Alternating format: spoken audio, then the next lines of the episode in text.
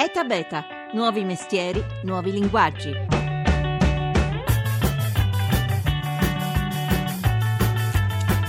Frigoriferi che ordinano la spesa quando i cibi scadono, lavatrici che chiamano l'assistenza quando si guastano, forchette che ci avvisano quando non mastichiamo abbastanza. Nei prossimi 12 mesi 6 miliardi e mezzo di oggetti nel mondo saranno collegati a internet. Ma noi italiani siamo pronti per questa alluvione digitale e soprattutto a quali rischi andiamo incontro? Buongiorno da Massimo Cerofolini, benvenuti alla nuova puntata di Eta Beta. 335 699 2949 per dire la vostra con sms e whatsapp oppure potete intervenire Eta Beta Radio 1 su Facebook e su Twitter. Allora oggi proviamo a decifrare l'impatto che ha su di noi la corsa inarrestabile della cosiddetta Internet delle cose, ossia la connessione al web degli oggetti della nostra vita quotidiana. Ci aiuta un giornalista esperto di tecnologia, scrive per il Corriere della Sera e ha appena pubblicato in esclusiva una ricerca a livello internazionale fatta da Deloitte su questo fenomeno. Buongiorno a Umberto Torelli. Buongiorno a voi. Allora, questa ricerca mette in evidenza l'Italia rispetto agli altri paesi come, come, al solito, un paese a due marce. Siamo il paese europeo in coda all'uso di internet in generale, appena una famiglia su tre, eh, cioè una famiglia soltanto su tre non lo usa con gravi conseguenze sul piano delle opportunità di lavoro e delle opportunità di crescita, della conoscenza di tutto il paese, però paradossalmente, dice questo studio, siamo tra i primi in Europa nell'uso delle TV connesse al web, le cosiddette Smart TV. Anzitutto partiamo da questo dato. Sì, il dato è significativo perché 14 eh, italiani rispetto a una media europea di 10 hanno già tra 14 su 100, ogni 100 italiani esatto. 14 hanno una smart TV, una TV collegata a internet, esatto, contro una media esatto. europea di appena 7, di, 10, 10, 10. 10, 10, quindi come dire, il numero è significativo e che cosa ci si fa? Uh, vabbè, la funzione primaria è quella di andare a vedere uh, programmi adesso in broadcasting o comunque attraverso operatori, chiamiamoli non tradizionali. Come Netflix, Quindi, per esempio. Esatto, esatto.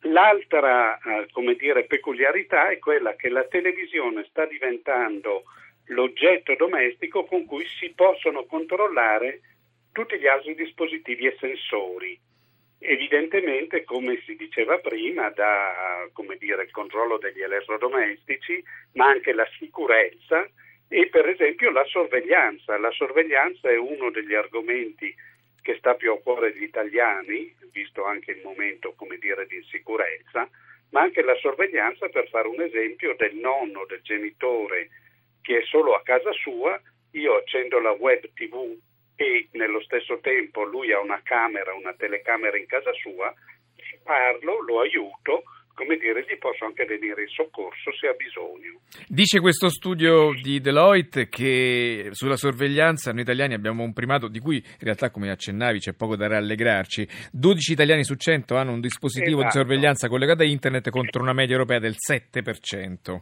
Quindi quasi il doppio.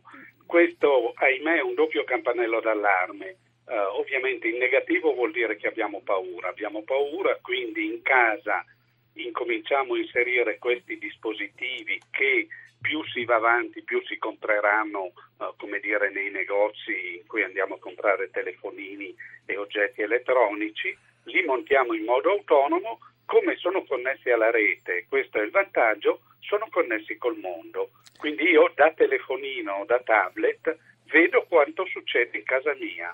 Senti, un altro, un altro, mm, fenomeno emergente che questa ricerca di cui hai parlato sul Corriere traccia è ehm, che gli italiani sono adesso appassionati da questi cosiddetti speaker senza fili, cioè gli altoparlanti che diventano all'occorrenza dei microfoni per comandare alcuni servizi automatici, esatto, i esatto. cosiddetti multi-room. Ce ne sono già sette, in sette case su cento in Italia e anche qui siamo nel, in vetta al resto d'Europa, rispetto al resto d'Europa. Di che stiamo, di che stiamo parlando? Beh, eh, qui si tratta semplicemente eh, di avere un, chiamiamolo così, uno speaker, quindi un altoparlante, che innanzitutto ha assunto dimensioni lilipuziane, quindi ormai sono dei cubotti, sono grandi poco più di un pacchetto di sigarette e l'italiano cosa ci fa? Uh, ascolta musica ovviamente, col vantaggio di portarsi dietro il cubotto da una camera all'altra, sempre perché il cubotto è visto come oggetto internet senza fili, col vantaggio che posso utilizzare il cubotto per rispondere in viva voce dal telefonino, quindi appoggio il telefonino o devo girare per la stanza o comunque posso rispondere senza telefono in mano, ma soprattutto, e questa è la nuova tendenza, eh, diciamo come un maggiordomo digitale in cui io impartisco ordini per comandare altri dispositivi. Questo è il mondo della connessione che ci si para davanti. Tra l'altro questi dispositivi, queste casse, come chiama, le chiameremo sì, noi della vecchia volta. generazione, sono posizionabili senza fili in ogni stanza e, e possono essere comandate dal computer mandando musiche differenti da una stanza all'altra, quindi con una facilità d'uso molto forte. Poi c'è il grande capitolo degli oggetti di uso comune a cui ho appena accennato, è la cosiddetta elettronica intelligente che come italiani ci vede sempre anche qui sopra la media europea. Ce l'hanno 9 italiani su 100 contro il 6% della media europea. Allora abbiamo chiesto a Maurizio Pesce, inviato di Wired al recente Salone dell'Elettronica di Las Vegas, di dirci quali sono le novità più sorprendenti in arrivo in questo campo. Quest'anno la grande novità è che la casa inizia a connettersi con l'auto. Ad esempio, BMW insieme ad Amazon ha trovato il modo di connettere i sistemi dell'auto con quelli della casa per mettere e togliere l'allarme, per alzare e abbassare la temperatura di casa, ma anche da casa verso la macchina, ad esempio accendere o spegnere il motore, mettere o togliere l'allarme, alzare i finestrini. Sempre su quattro ruote, Volvo che ti permetterà di comandare l'auto usando comandi vocali al braccialetto e l'auto risponde dall'altra parte. Ma torniamo un attimo in casa casa. Ci sono ovviamente i termostati intelligenti, quelli che alzano e abbassano la temperatura in base al fatto che siamo o meno in casa, ma anche in base alle previsioni del tempo, senza che nessuno gli dica niente. Ma le grandi novità sono in cucina, come ad esempio un display enorme sullo sportello per permetterti di fare la spesa con il touch direttamente dal frigorifero. Allargando il campo, se la prima forchetta smart, quella che ti conta più o meno le calorie, ma soprattutto vibra se stai mangiando troppo in fretta, il biberon smart, che è quello che ti avverte se la posizione del biberon è giusta. E poi ci sono anche eh, macchine che ti permettono di fare i cocktail direttamente dallo smartphone, gli dici qual è il tuo miscuglio preferito, tocchi l'applicazione e la macchina in automatico pesca delle bottiglie che tu hai connesso e opla, ti riempie il bicchiere. Il ghiaccio però ce lo devi mettere tu.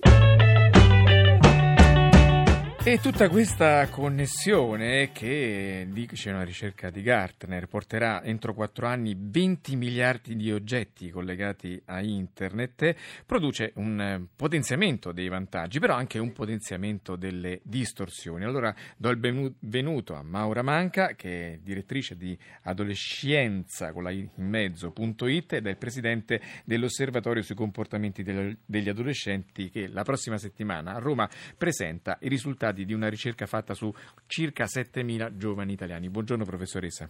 Buongiorno a lei e buongiorno a tutti i radioascoltatori. Allora, ci anticipi un po' quello che lei presenterà a Roma la prossima settimana, partendo un po' da un dato che è molto significativo, l'uso continuativo che i giovani fanno di queste connessioni a internet che con l'avvento dell'internet delle cose si moltiplicherà a dismisura, aumentando gli accessi a internet. Adesso qual è il quadro della situazione? Allora, sicuramente quello che è il, è il, numero eccessivo adesso di connessioni, quindi a cui i ragazzi sono sottoposti attraverso uno smartphone, loro adesso si connetteranno ad internet e quindi diventerà un ruolo prioritario quello appunto del, dell'utilizzo della rete. Basti pensare che dai primi dati che abbiamo analizzato di questi 7.000 adolescenti, loro ci dichiarano che passano in media al giorno con lo smartphone in mano 7 ore, quindi della loro giornata. Calcolando che 5-6 ore loro le trascorrono a scuola, capite che questi ragazzi oggi sono costantemente connessi al di fuori della scuola anche se il 71% di loro utilizza il cellulare anche durante l'orario scolastico, anche se vietato. Quindi quello che noi dobbiamo sottolineare è che questi ragazzi saranno iperconnessi.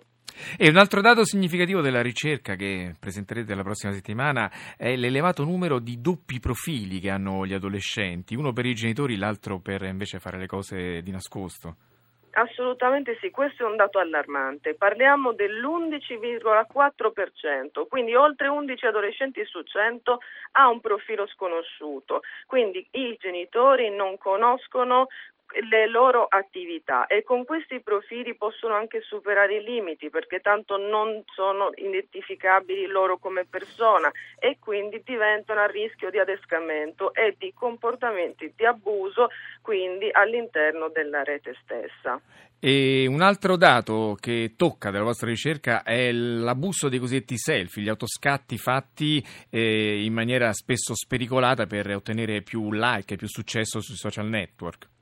Sì, abbiamo un ragazzo su dieci che ci dichiara di fare dei selfie pericolosi in cui mette a repentaglio la propria salute e in alcuni casi anche la propria vita, come foto sui balconi, sui tetti, arrampicati nei posti più improbabili, per quindi fare questo selfie, metterlo all'interno dei social network o inviarlo nelle chat di messaggistica istantanea e quindi ottenere più popolarità, più approvazione sociale e un maggior numero di follower. Ecco, al 335 699 2949 gli ascoltatori si dividono su queste tematiche, c'è chi come al solito sottolinea la bottiglia mezza vuota, vede i rischi come eh, Marco D'Amelzo, come Gianfranco che è un po' tragico, dice questa è un'economia che non crea nulla, che impoverisce il paese su cui non si può assolutamente costruire un futuro solido, insomma parole esagerate e a cui si contrappongono invece messaggi di altri ascoltatori che mh, raccontano la loro esperienza con questi dispositivi, uno dice io ho un bellissimo oggetto che si chiama NUT2, permette di collegarsi al cellulare via Bluetooth e di avvisarti se ti allontani da lui. Lo puoi usare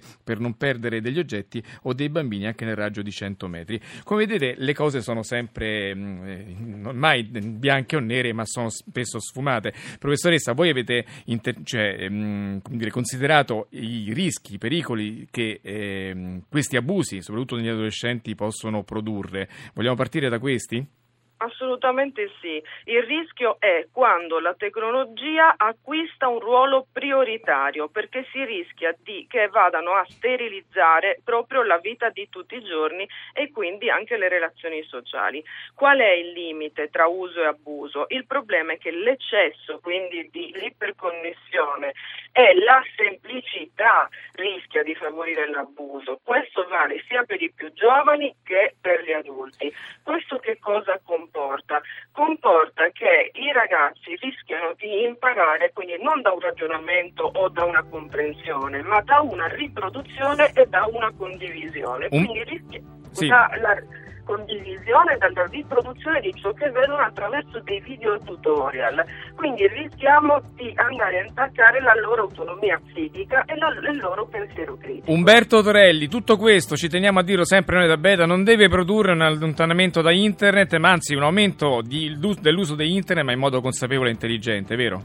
Certo, assolutamente. Comunque, eh, come dire, è una discussione che ormai va avanti da più di un decennio eh, internet c'è, non lo togliamo, continuerà a aumentarne, bisogna farne un uso intelligente e consapevole. Bene, Questa al... è, come dire, l'unica ricetta possibile. È d'accordo, professoressa Manca? Assolutamente sì, perché la, te- la, tecnologia è comunque sviluppo e crescita, quindi è un uso consapevole, assolutamente d'accordo. Ecco, diciamolo perché spesso gli ascoltatori un po' equivocano, usano queste nostre legittime preoccupazioni per dire fermia- fermiamo internet, fermiamo la tecnologia, no. invece il dis- sarebbe il disastro per questo paese. Io ringrazio eh, Maura Manca, direttore di adolescenza.it e Umberto Torelli, giornalista del Corriere della Sera, che ha pubblicato questo studio.